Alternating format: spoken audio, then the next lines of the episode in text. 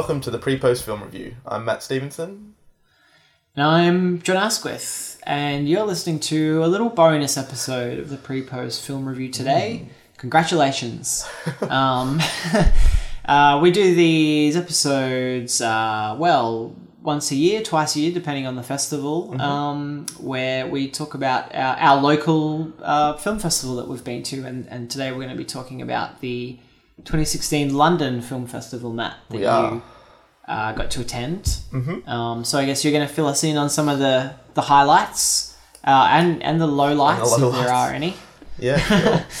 The down, the lights, the bad lights. Um, and uh, I guess, you know, if, if some of these are eventually going to come out, um, that's always, you know, the big sort of question that we ask, especially if we really like something that our listeners can hopefully uh, check out one day.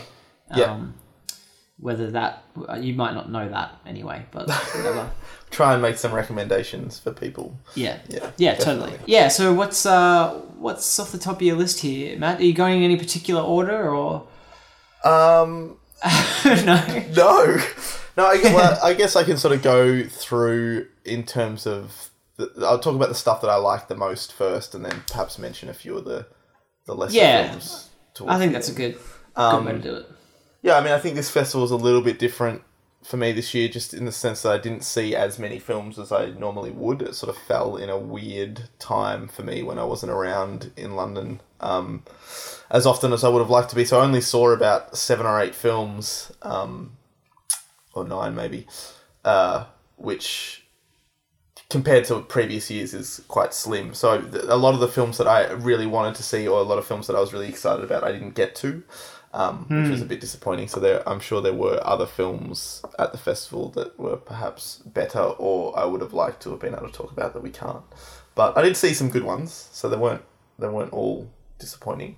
Um, Well, that's good. I should also point out that I saw both Arrival and La La Land, which I won't talk about just because we're going to do full episodes on those and we'll dive into them Yes. um, in Yep. separate podcasts.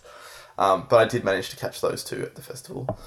Uh, but in terms of stuff we won't talk about in an individual episode, I don't think. Probably my favourite thing that I saw was uh, The Wailing, which is a Korean horror-ish kind of film. Like it's not sort of hard horror, but it's got a sort of supernatural tinge to it, uh, kind of a police procedural with a supernatural tinge. Um, and it sort of just follows in the tradition of recent Korean genre filmmaking where you're never quite sure where it's going to go. Like they, they just have a, a great ability to subvert genres in interesting ways while sort of weirdly staying true to them, if that makes sense. Um, Yep. and yeah, this is kind of another great example of that. It's it's uh, quite a long film. Like I think it's about two and a half hours, so it's pretty pretty epic.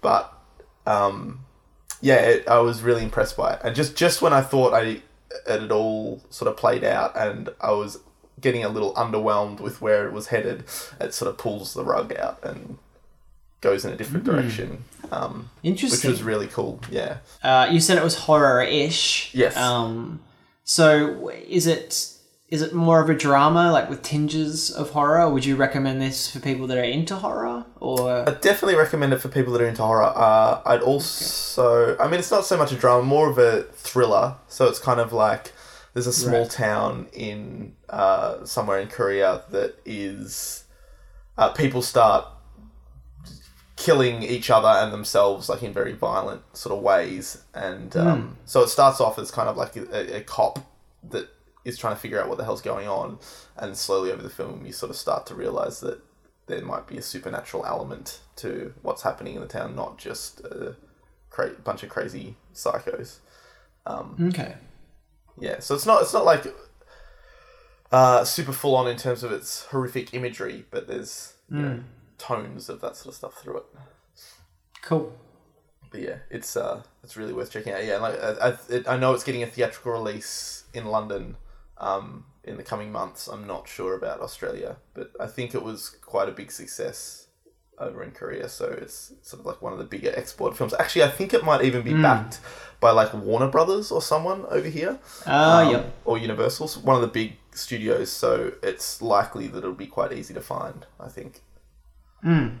Okay, cool. Well, that, that that sounds good, and and that in some way people will be able to see it probably. Yeah, um, definitely. at some stage, which is really cool.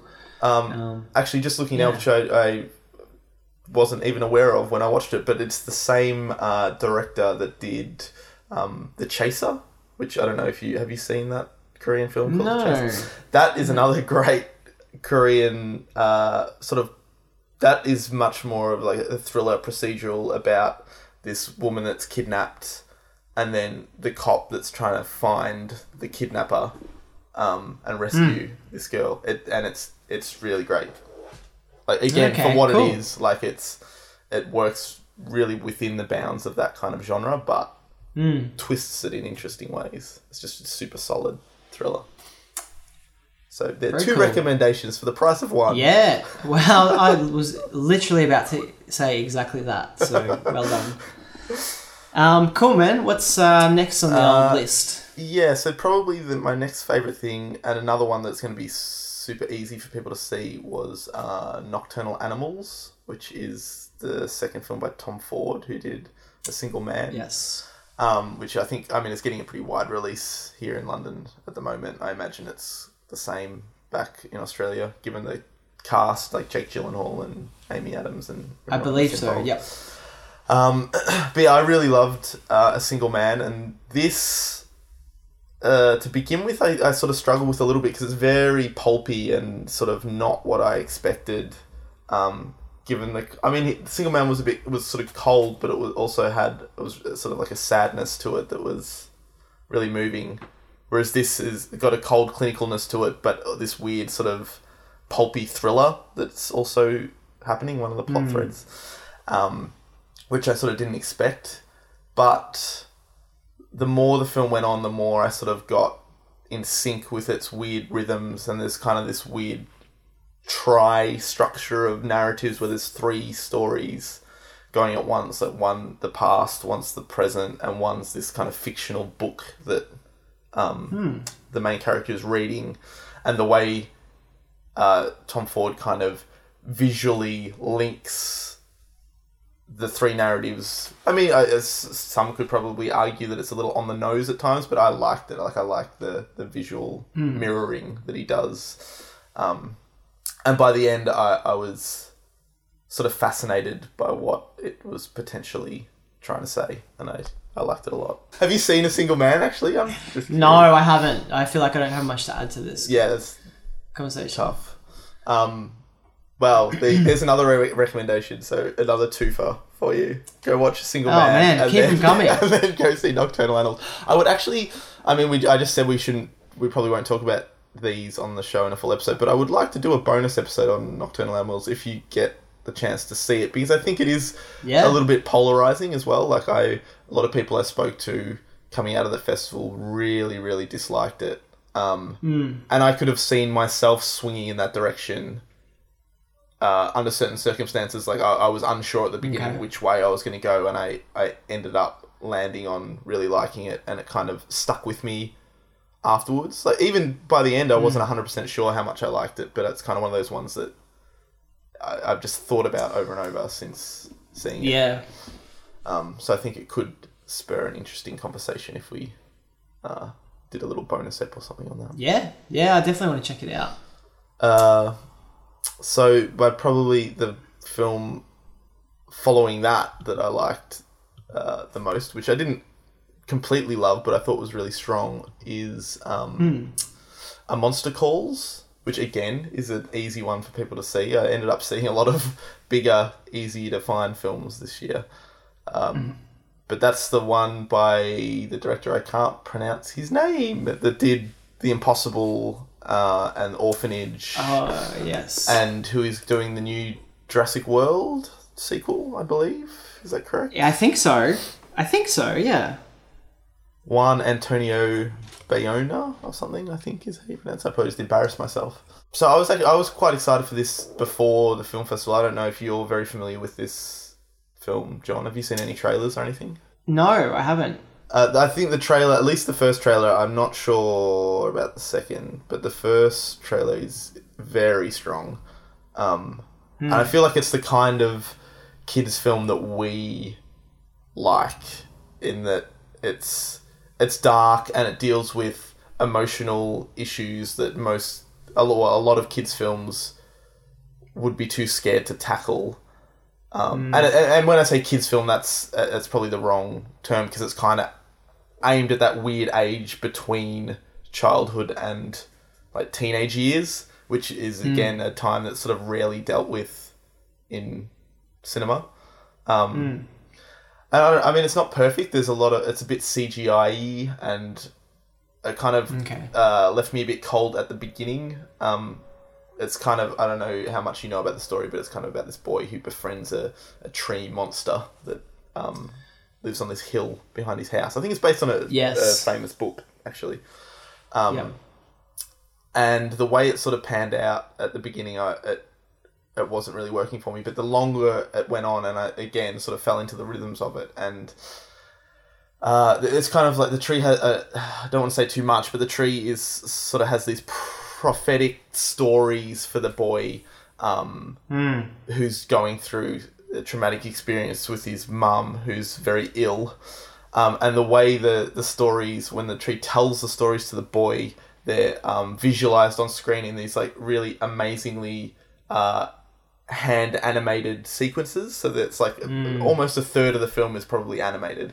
Um, Yeah, cool. and they're really really cool and once they start to like loop in and be relevant to the story it's I yeah I really felt it was successful in that sense and it just deal it deals with things in such a mature way like if there's no black and white lesson out of the film it's just like you need to grow up and realize the world is grey kind of thing which is like a yeah. a really uh, unique message, I think, for a film like this, but like Yeah. very accurate and realistic for growing up, kind of thing. Um, Yeah. So it's great. It's worth checking out. Like again, it's it's not like a, a masterpiece, and I did have problems with it, but it's it was good. I liked it a lot. Awesome. Yeah, that's um very high on my list to see. Actually, um, Cool. I had sort of forgotten um, about it, to be honest. Um, but hearing you talk about that, I reminded. I haven't seen any of the trailers, but I was reading about it a while ago and was very keen to check it out. Yeah, So yeah. that's cool, man. Yeah, that's on the top of the list for sure. Um, it is though to just like fair warning. It is a bit of a tough watch. You know, it's not. Uh, if anything, it could probably do with a bit of levity. Like it's very Right. Okay. somber. Um, Yeah. which I mean, part of me likes, but then it is a bit. You do feel a bit pummeled by the end. Um, so I would bear that in mind going in. Uh, what's what, what do you got next on that little list of yours? well, I mean, they're they're probably the top three. Okay, cool. um, or you know the the best ones uh, that I'll talk about here. Uh, I did also see a Voyage of Time, which is the Terrence Malick doco, which was made for Oh IMAX. yes. Um, so Yes. this was the longer cut with the Cate Blanchett narration, which is I think it adds an extra thirty minutes or something. Um, Okay. which is a bit of a mixed bag. Like it's gorgeous. Like what some of the most incredibly stunning visuals I've ever seen on a cinema screen. Like just mind blowing. But it's like it's like Terrence Malick falling into a Terrence Malick hole of Terrence Malickness. you know, like it's just Yeah, ponderous, poetic stuff that Cate Blanchett Yeah. is like saying over images of planets and nature, and it, I mean, it kind of hmm. vaguely traces the, well, not vaguely, it it sort of draws a line from the creation of the, you know, universe to us. You know, like how everything came about. But it's not. Mm-hmm. It's not like a documentary in the sense that you're getting given any sort of information or verbal explanations for mm. things. It's just images Yeah. and yeah, nebulous no- narration that is a bit wanky. Um, yeah, yeah. But I mean, it's all, it's almost watch, worth watching just for the visuals. Like it, it is utterly Yeah. stunning. Yeah, Yeah, I really want to see this for for that reason. yeah. I mean, I would almost recommend seeing the shorter cut on an IMAX screen because it's just well, I don't know. I mean, it's almost, uh, you uh, you might miss some. I don't know what they've cut out, so I don't know what you would miss. But there, there's shots in this film that there was times when I didn't know what was CGI and what was real, and Yeah, I was going to ask you about that. Like, is it mostly like real stuff, or Uh, don't know. like I, I, Yeah. I assume a lot of the the spacey weirdness is CGI, just because Yeah, yeah. The, the way it's shot. That it- makes it just couldn't yeah. be real. Though I imagine Yeah. they probably use some real stuff in there. Uh, there's some very obviously CGI, not necessarily in a bad way, but when it traces history into like dinosaurs and stuff, obviously Right, yeah. CGI Yeah. is there, but with real landscapes and things, and then inserted CGI animals. yeah, Um, but then you get into sort of the more current stuff, and in particular like the aquatic things. So, so we're seeing like the sea life, Mm. um, which I think is mainly real, but Hmm. oh man, like some of it is. I don't know how they shot it. Like there's there's things that wow, if they exist, like blew my mind. You know, like that creatures like that are swimming around in the ocean. It's crazy. wow. Yeah. Oh, that sounds really cool. Yeah, I'm. I'm. Um. I've. I mean, I've. You know, keep saying this, but I'm very keen to to see this. I think it's sort of in the wheelhouse of stuff. I mean, obviously you got to be in the mood for Definitely, it, but um, yeah. yeah. like just I love that kind of stuff when you when you're um yeah in the right mind space thinking Yeah. about the origins of life and space and all that sort of thing. It just uh yeah very cool. Yeah, for sure. I mean, in the, uh, uh, in the cinema that I was in, there was multiple people asleep throughout it. So, like, Yeah, okay, you know, yeah. it's, it, it will. You definitely need to be in the right mindset um, because Yeah. it's super slow and meditative. Like, it's not Yeah. not engaging in any way other than impressive visuals. And if you want to intellectually kind Hmm. of grapple with what the narration is saying, Hmm. but if you, you could just as easily sort of let it wash over you like a fucking beautiful screensaver on your laptop, you know, it's uh, it's a tough one, but worth Hmm. a watch, I think. Any other honorable mentions? There were a couple of uh, there were a couple of disappointments. So there was uh, the autopsy of Jane Doe, which is the new horror film from the director who I probably won't be able to pronounce his name. Um, the but he's the director that did uh, Troll Hunter or Troll Hunters. If you've ever Oh, seen okay. that, um, Troll Hunter. He's like Icelandic or something, I think. Um, probably not, and I'm probably just embarrassing myself. Um, anyway, so this is his new film, and it had some pretty good buzz going in, and it is basically sort of just about these two coroners um, who get this body, this Jane Doe, and they're doing like an autopsy on her, and uh, the more they kind of literally peel back, like the, the creepier and weirder things get, and it starts becoming like demonic and um, yeah, like the, the first thing they do is like cut her open and she bleeds like she's alive, even though she's been dead for like you know weeks or whatever when they found her. And it just gets weirder and Wow. weirder from there. Um, yeah, that sounds really interesting. yeah, but, But- unfortunately, it's not. It just it really quickly sort of sinks into very cliched horror territory with sort of like spooky demons in the corridors of the, the morgue and uh, the Yeah. other other dead bodies sort of like waking up out of the little you know trolley things that you put in the little freezer Yeah. holes that the the bodies Yep. go in. Yep. Um, and yeah, it was just very disappointingly conventional and didn't sort of do anything okay. new and unique. So it wasn't it wasn't offensive or anything like that, but it was just very underwhelming. Um, uh, which and which was surprising because he, the director, was there and did a Q and A afterwards, and he seems like a really nice, humble guy. Um, and the way he spoke about it and the things he spoke about wanting to do, uh, were not visible on screen, which is Yeah. disappointing. Like Okay. it just sort of failed in the execution, I think. and lots of like cheap jump scares and things like that that are just I don't know. Not great. No, not very great. Mm. Um, and the other, I had, actually just a disappointing run of horror films in general, which is a shame because I, like I think, feel like we talk about this most festivals. is often one horror film it seems like that we kind of stumble into, and it just Yeah, totally. is way better than we could have expected. Like The Witch for last year, and I think Yeah. it follows the year before. Um, Mm. so I was hoping to find something this year, but all the ones I saw were pretty. Uh, apart from the Wailing, but that I feel like that's a bit different and that's a bit bigger and more Yeah. successful. Um, but I did see a film called Creepy, which is a Japanese uh, sort of horror-y thriller thing. Uh, I again, there'd been good buzz. I've I'm not really familiar with uh, the director's work, but I think he has a reputation of making some really good films. Um, Okay. that people really respect.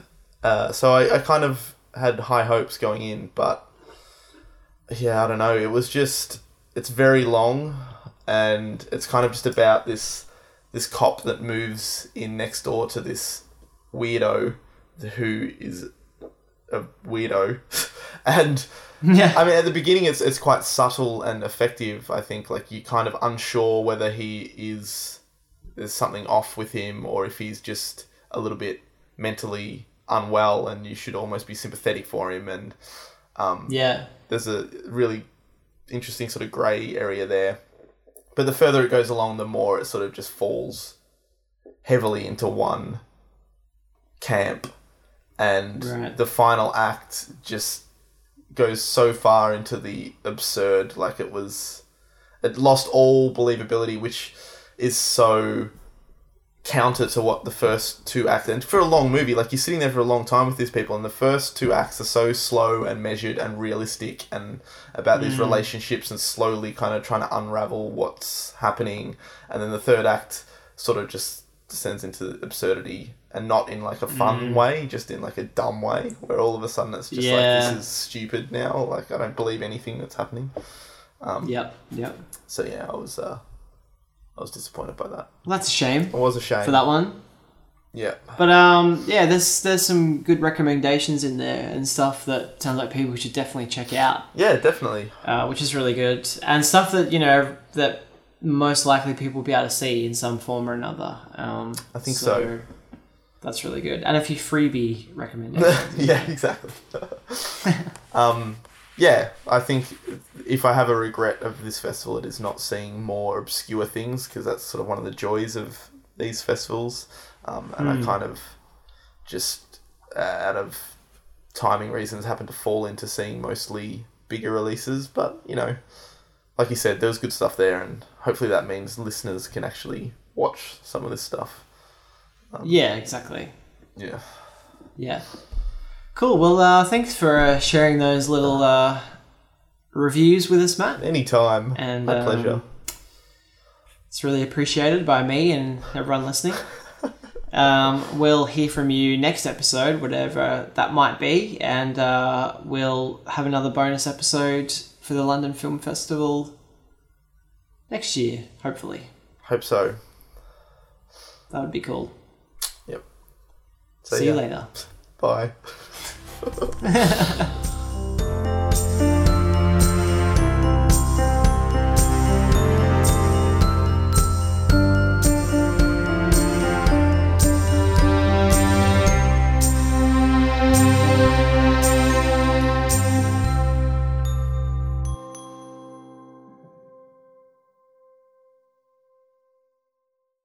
a lot. And I think, I mean, I know So is is it um, getting a like um, I know you said horror. Okay. Uh, what? Sorry, what? Yeah.